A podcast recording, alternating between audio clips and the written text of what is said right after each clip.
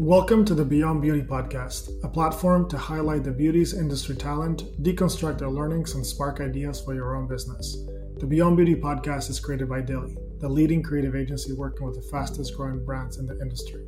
Here, we'll interview guests from major beauty corporations, creative directors, influencers, and founders, and even risk taking entrepreneurs. Our guests are not only changing the traditional beauty landscape, they're also innovating in e commerce, branding, and digital marketing.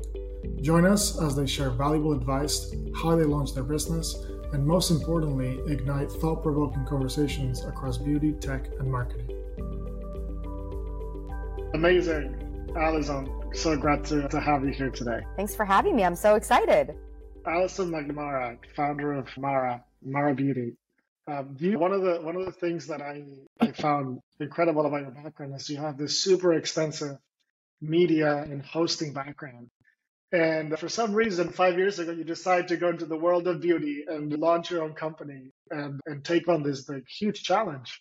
I'd love to know what's the background, like what prompted you to do that, what was the transition between media to beauty? I've always loved entertaining people. And I went to a pretty small private school growing up, and we had these long form poetry contests where we had to recite these really long poems. And I was always really good at memorizing things and really good at public speaking. So early on, I decided that I wanted to be some sort of newscaster. At the time, I thought it was more politics related. So, like Tom Brokaw was one of my idols. But going to school at USC in Los Angeles, where I'm from, I realized there was this whole ecosystem of entertainment that I could explore and still do the same thing. So I started interning at E in the Daily 10 and then in the News Bureau while I was at USC and decided that I was not going to do politics. I was going to do something much more fun, which is talk and report on celebrities, fashion, and beauty. So I went on that journey and did you know, worked in media for upwards of 10 years. I worked at Pop Sugar, Entertainment Tonight, Refinery 29. I had a show on FYI Network and one on ABC. I even got to host the pre show for the Oscars several years in a row that won an, um, an Emmy, which was really exciting. But then I realized that a lot of the shows I was getting casted for, they were reality style competition shows and entertainment news shows people didn't really need to watch these types of shows anymore because Instagram was really taking over. This is in 2015. And so that's when I went on the journey to figure out what a secondary career would look like for myself. And beauty's always been a part of my background. And that's when I started Mara. That's remarkable. It's super interesting. I, I think so much of being an entrepreneur and launching a company is, is having that kind of drive, that confidence, uh, I presume some of the skill sets you also got by having to be in front of the camera. But what were some of the things that you had to change or you had to develop when you became a founder and you started a company? So many things. I do think that the idea of storytelling and creation and being able to fill a white space was something that came really naturally to me. But I had never, you know, really run a, I never run a business before for sure. And I'd never really looked uh, properly at like, how to set up a chart of accounts, what the GL impact is of certain purchases. now we're on NetSuite. So I, what, what supply chain and future demand planning looks like. That's all something I had never done before. And so the way I launched the business, I think was really integral to my success in a way because I launched with just one product. And at the time, I was so overwhelmed with getting bottles and droppers and raw materials and right. a contract manufacturer.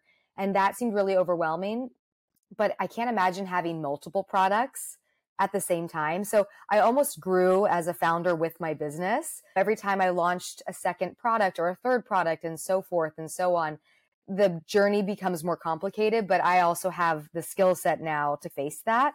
So I do, I am very grateful for how I unintentionally did it because I think it set me up for some success that maybe would have been really overwhelming at the beginning. Absolutely. Where do you feel the, the seed for the idea came from? What product do you want to launch with? Where did the thought of this is the thing that I want to do first?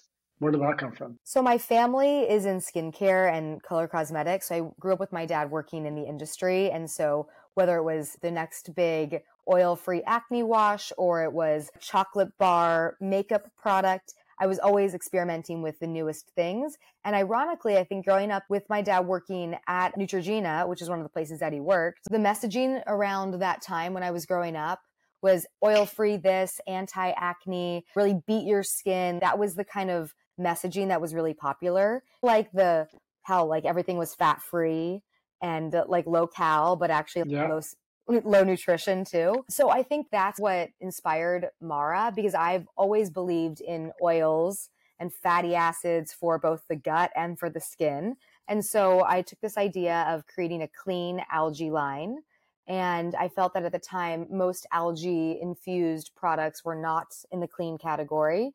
And most oils were also not clean. So I found this like white space, or so I thought, and went on that journey from that product. Tell us a little bit more about algae. When you speak about, obviously, the one that I think most people living in California know about is kelp.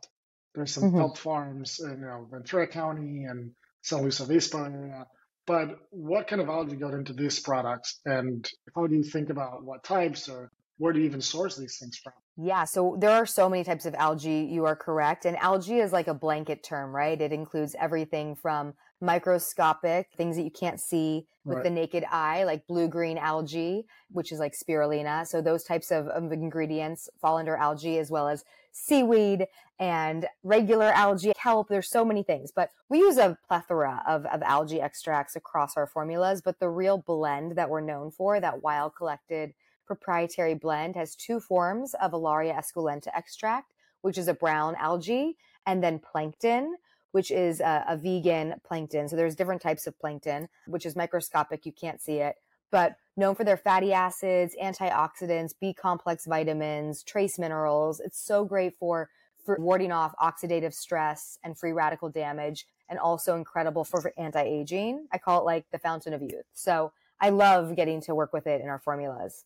Is this something that at the time you learned from maybe your family and kind of your relationship with your dad, if he told you about something that Neutrogena was doing, or was this something that you researched on your own and you realize we need to be using algae for these products? Oh, yeah, this had nothing to do with my family or their interests in products. And at the time when I launched this, he was well beyond his job in skincare. He was at a color cosmetics brand at the time.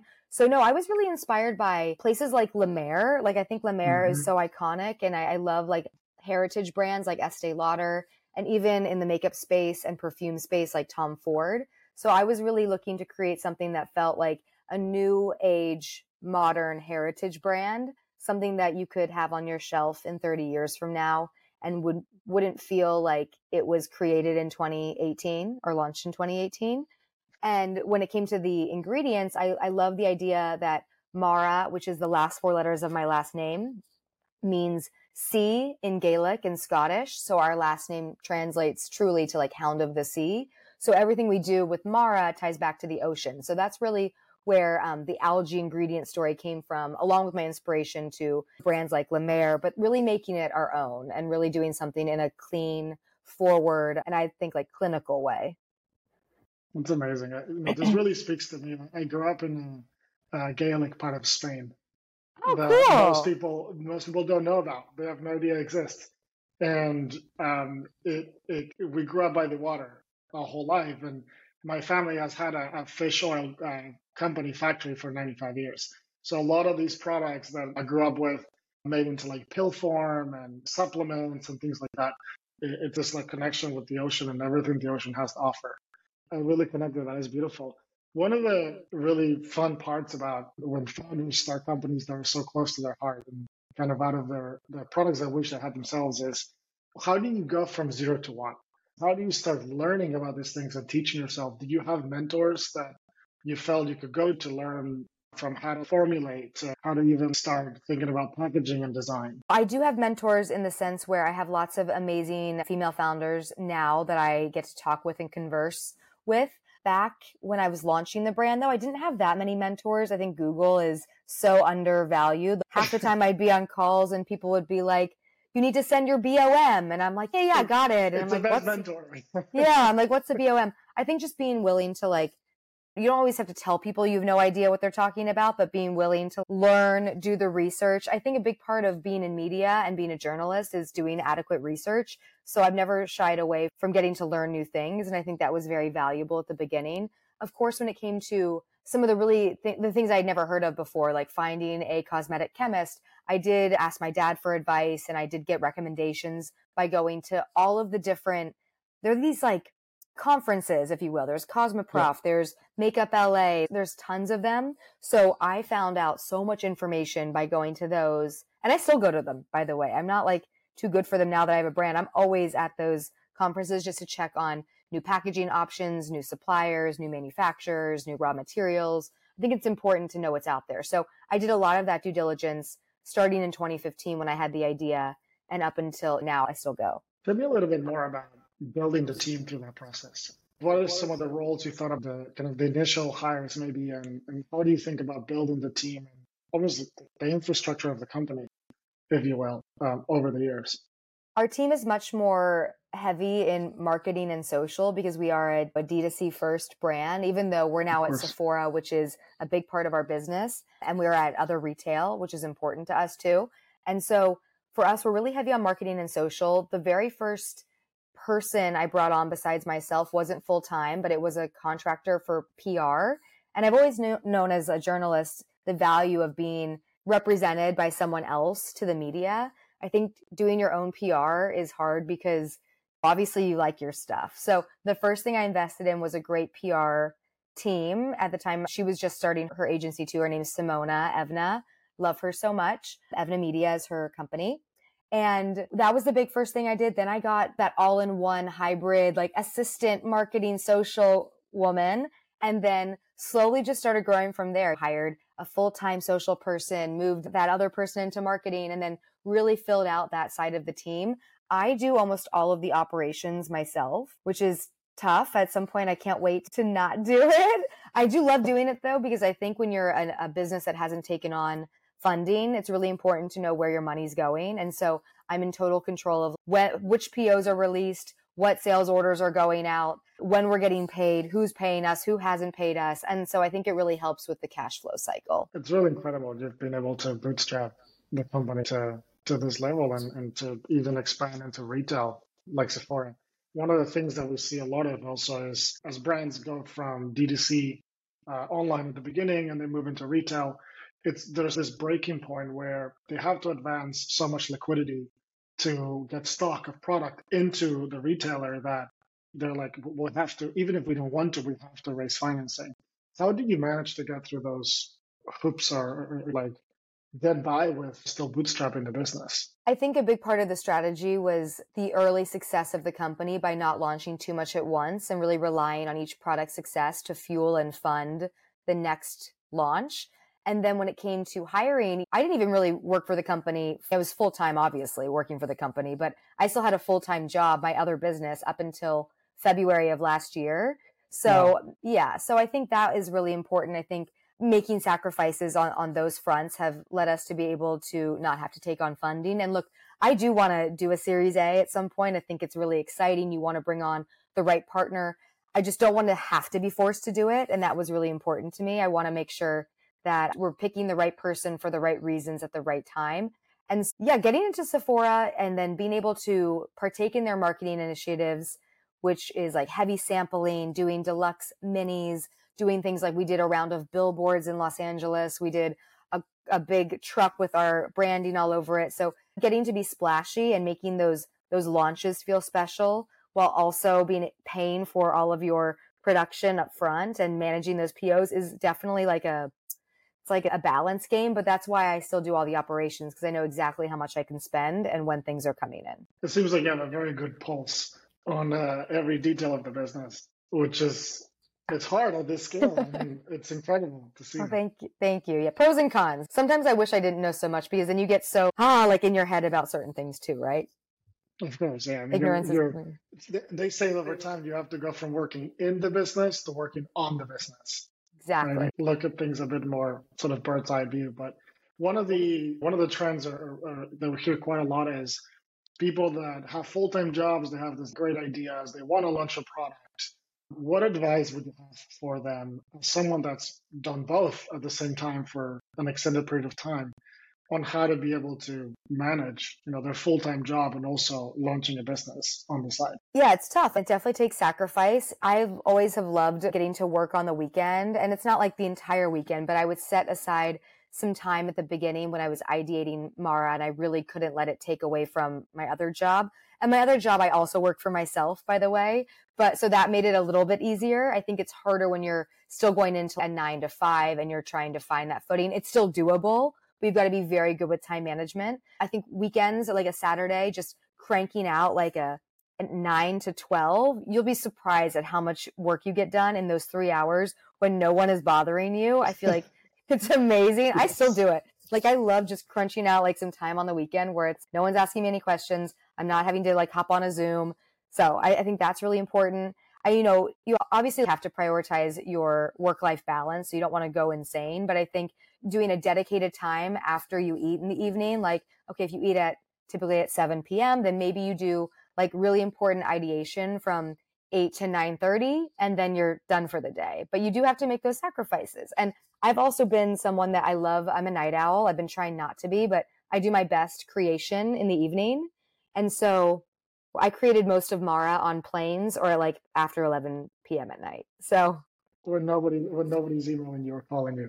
Exactly when it's quiet. I think I, I like the quiet. So I think it's all about balance though, and I think that you can't sac. You got to make sure that what you're doing for your next thing will be able to support you and you don't want to lose the thing that supports you in the process so it's going to be like it's got to be like a nice handoff absolutely how do you find uh, um, the pandemic impacted the, the workflow and the growth of the company was this something that you guys were already remote and it wasn't so bad for you and kind of the day-to-day of the company or is this something that that changed any fundamental dynamic of how the business worked I hired my first employee right like months before the pandemic. She started technically full time in February of 2020 and then March we went in to oh. the pandemic. So yeah. since we were so like one on one, we ended up we obviously sheltered in place for that month of March, but then we just found that we weren't seeing anyone, so we were our each other's pod in a way. And we had instrumental growth through the pandemic. And for that, I'm very grateful. I know it wasn't like that for everyone, but people were researching ingredients and they were not investing in makeup at the time. They were looking for skincare.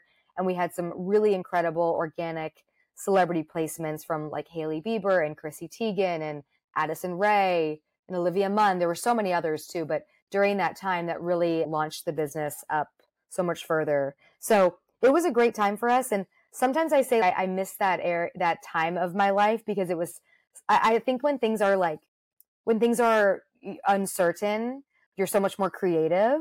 And I think that right. that was a really unique time for all of us. Granted, what was going on in the world was obviously horrible, but I think when you're forced to do something out of your norm, you come up with great ideas. And so for that, I, I do will always have a very special soft spot for that time in my life. I think it's, it's funny because we've heard this feedback uh, before. A lot of people did really incredible work um, through those times because they were not um, distracted by going to events and traveling as much and having to move and get locked down and did some of the most amazing creative work. So that it was a terrible time for a lot of people. But I feel in a way nobody had FOMO, right? Because everybody was home. Yeah, right. Look so, at Taylor Swift. She gave us two, three new albums and a million re-records all through COVID. Anything's possible. One of the um, interesting topics I, I like to bring up too of what's going on with media and acquisition look back 18 months, even 12 months, even Facebook, Meta, Google Ads, I would say that at their prime, a lot of dollars being put into it. The economy was flush. Brands were buying new customers at a pretty pretty fast rate. Now, come to today, ads have become significantly more expensive. Uh, the CAC has become a lot higher to, to bring in those customers. Brands are more focused on lifetime value and how do you do better for the existing customers you have uh, to keep them coming back. So, how have you thought about reframing kind of acquisition for the last few months and, and what has worked for you guys and maybe things that you've had to shift? We've never been really strong, in my opinion, on our digital ad buying. That's just not some some way that we've really focused on for new customer acquisition.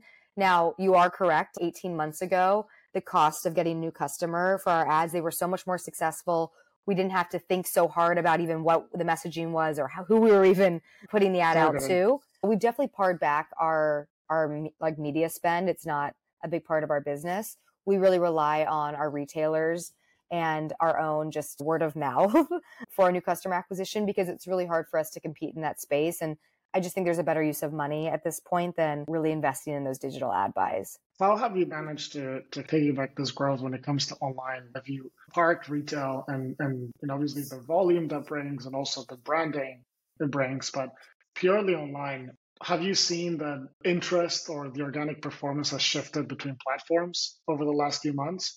or do you have any consistent channels that you continue to invest in? We continue to invest in retail. I think that our Sephora partnership is the thing that we're continuing to invest and reinvest in the most because it's just such a larger playing field than um, what we had before.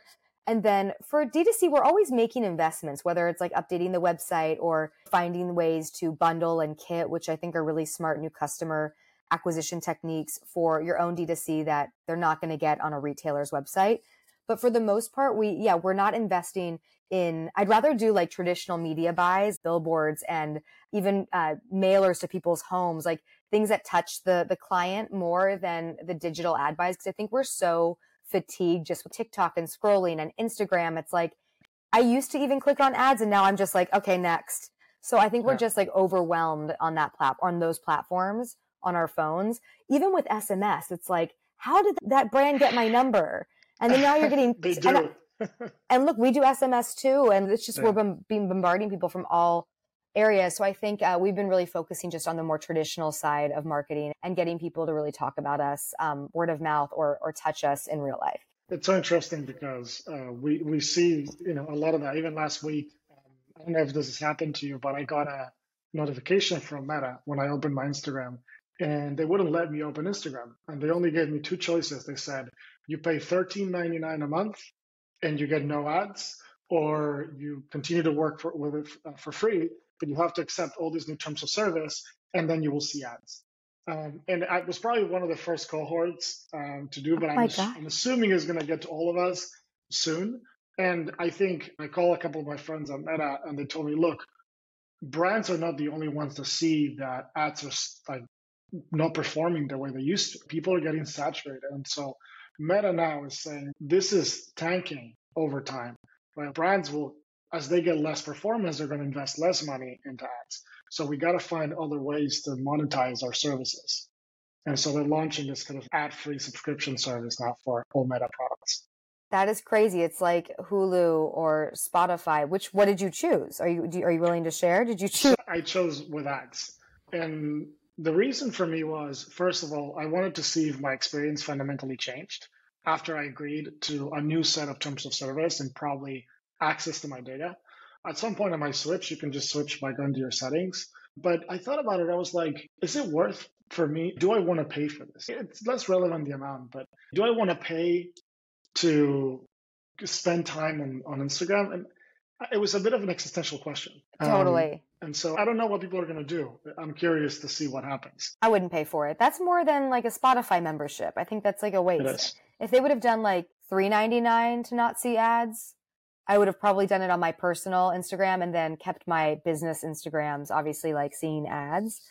But that's interesting. We'll see what people decide. That's obviously not great news because I'm sure a lot of people would pay that to not see the ads. So that makes it even harder for us to get to them. It's, so it brings up a, a valid point. You were mentioning finding other distribution channels, other ways of engaging with your customer, maybe more traditional ways. One of the things that we see coming up recently is for especially indie beauty brands that don't have access to Sephora or large retailers, they do almost retail co ops They'll gather up 20 or 30 different brands. They'll find a retail space that they can lease out for three to six months as a pop up store. And they'll spread, share the cost and they'll bring all the brands into that retail location for six months. I love that. That's really fun. Yeah. So they're, they're getting, I think brands are getting creative when it comes to engaging the clients because they realize that these traditional forms are either too expensive or they're just not performing. And so I always, we're always trying to understand what's the next sort of novel way and things like TikTok shops which are a new thing and also yes. have flop, flopped in many ways. They're not performing.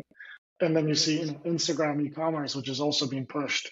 And and this also hasn't been working so well. Yeah, and also people it's a weird time in the world. The economy is not the best it's been. The interest rates are really high. We're potentially in the middle of a world war 3. There's just so much happening. Makes a lot of sense why people aren't just shopping nilly-willy like they were a few years ago. How do you think about relationship, the relationship you have with your customer? And like how do you think about that long term? Obviously, a client comes to tomorrow. There is a brand impression they get when they buy the product, they experience the product. What happens next? What happens after I make my first purchase? And how do you think about retaining that relationship and fostering that relationship over time? We've been working on this because it isn't something that we've necessarily done perfectly in years past. I think a lot of times when you're growing the business, you're just like new customers, get them in. But of course, like the returning customer is really important as well. And we've always had a really high returning customer rate. I think it's because our formulas really speak for themselves. But I think the thing now that we're really focusing on is our community at large. So whether it's the community that follows us on Instagram or it's the community of people that we have in our Shopify database, just doing special things that make them feel like we're giving back. And a lot of this is whether it's, you know, hey, we're going to give five of our award winning, um, Allure winning flower acid to our top five shoppers from the past six months. So we'll do stuff like that or giving exclusive merch that we don't sell that our top shoppers would love. And so just treating people and giving back in little ways to make them feel, okay, we know that you're spending money with us and we want to also invest in this relationship too. Another thing we're seeing is community events that we're doing. So instead of focusing so much on the influencer, and I feel like we've been focusing on the influencer and the celebrity for the past 10 plus years, really looking at it and saying, okay, instead of investing X amount of money in doing this type of influencer event or sending out this many influencer PR mailers, we're going to take that money and host a happy hour for our community. And we'll do it via a sign up Love where, that. yeah, where we're really getting to, and then we get to be there. We'll invite the team. We'll be there. I'll be there and we'll get to mix and mingle. We've done all sorts of these. We've done happy hours. We've done a, a walk, like a hot girl walk in New York City where we treated everyone to juices at the end and swag. And we did a, a hike in LA. So we've been doing more of these where it just gets to have us have more touch points with the people that are actually in our community. Which is amazing because these are the real customers, the everyday buyers of the product that eventually you want them to be evangelists as well. Exactly, exactly. Something super interesting we've seen also recently is the uh, leveraging Reddit to engage communities. I don't know if you guys have tried that, but a lot of beauty brands have actually taken their founders into the platform and posted different kind of uh, prompted questions and statements and things that allow them to engage with the, the community there, even getting product feedback or understanding what products and trends um, they could move into next as part of their SKUs. And it's been really picking up. Um, I love that. I'm not yeah. like Reddit is one of those platforms. It's actually one of the only platforms that just never spoke to me. I think because it's not the most aesthetically pleasing to look at. No. but but I'm I've heard this before, and I've I haven't really heard so much from the founder angle, but I've heard of brands leveraging it for their own communities, and it's definitely something we should look into. There's another platform. I'm blanking on the name of it right now, but there's another platform that a few of my friends are using, and they really love it. Actually, probably have it written down right here. But you can go on, and it's similar to a Slack channel where you can use it to have these com- yeah i think i actually think that's it. Where you can use yeah use it this platform to have uh, conversations with your community. Yes that's it. And so i think that's really interesting too. I need to get better. I need a million hours in the day. Oh my god. That's the thing right? There's so many of these platforms that, that it's hard to choose like where your people are and, yeah. and understanding that. There's something else i saw on discord the other day. You might find this uh, interesting is um, Discord has all these bots that do different things inside of the, the chat.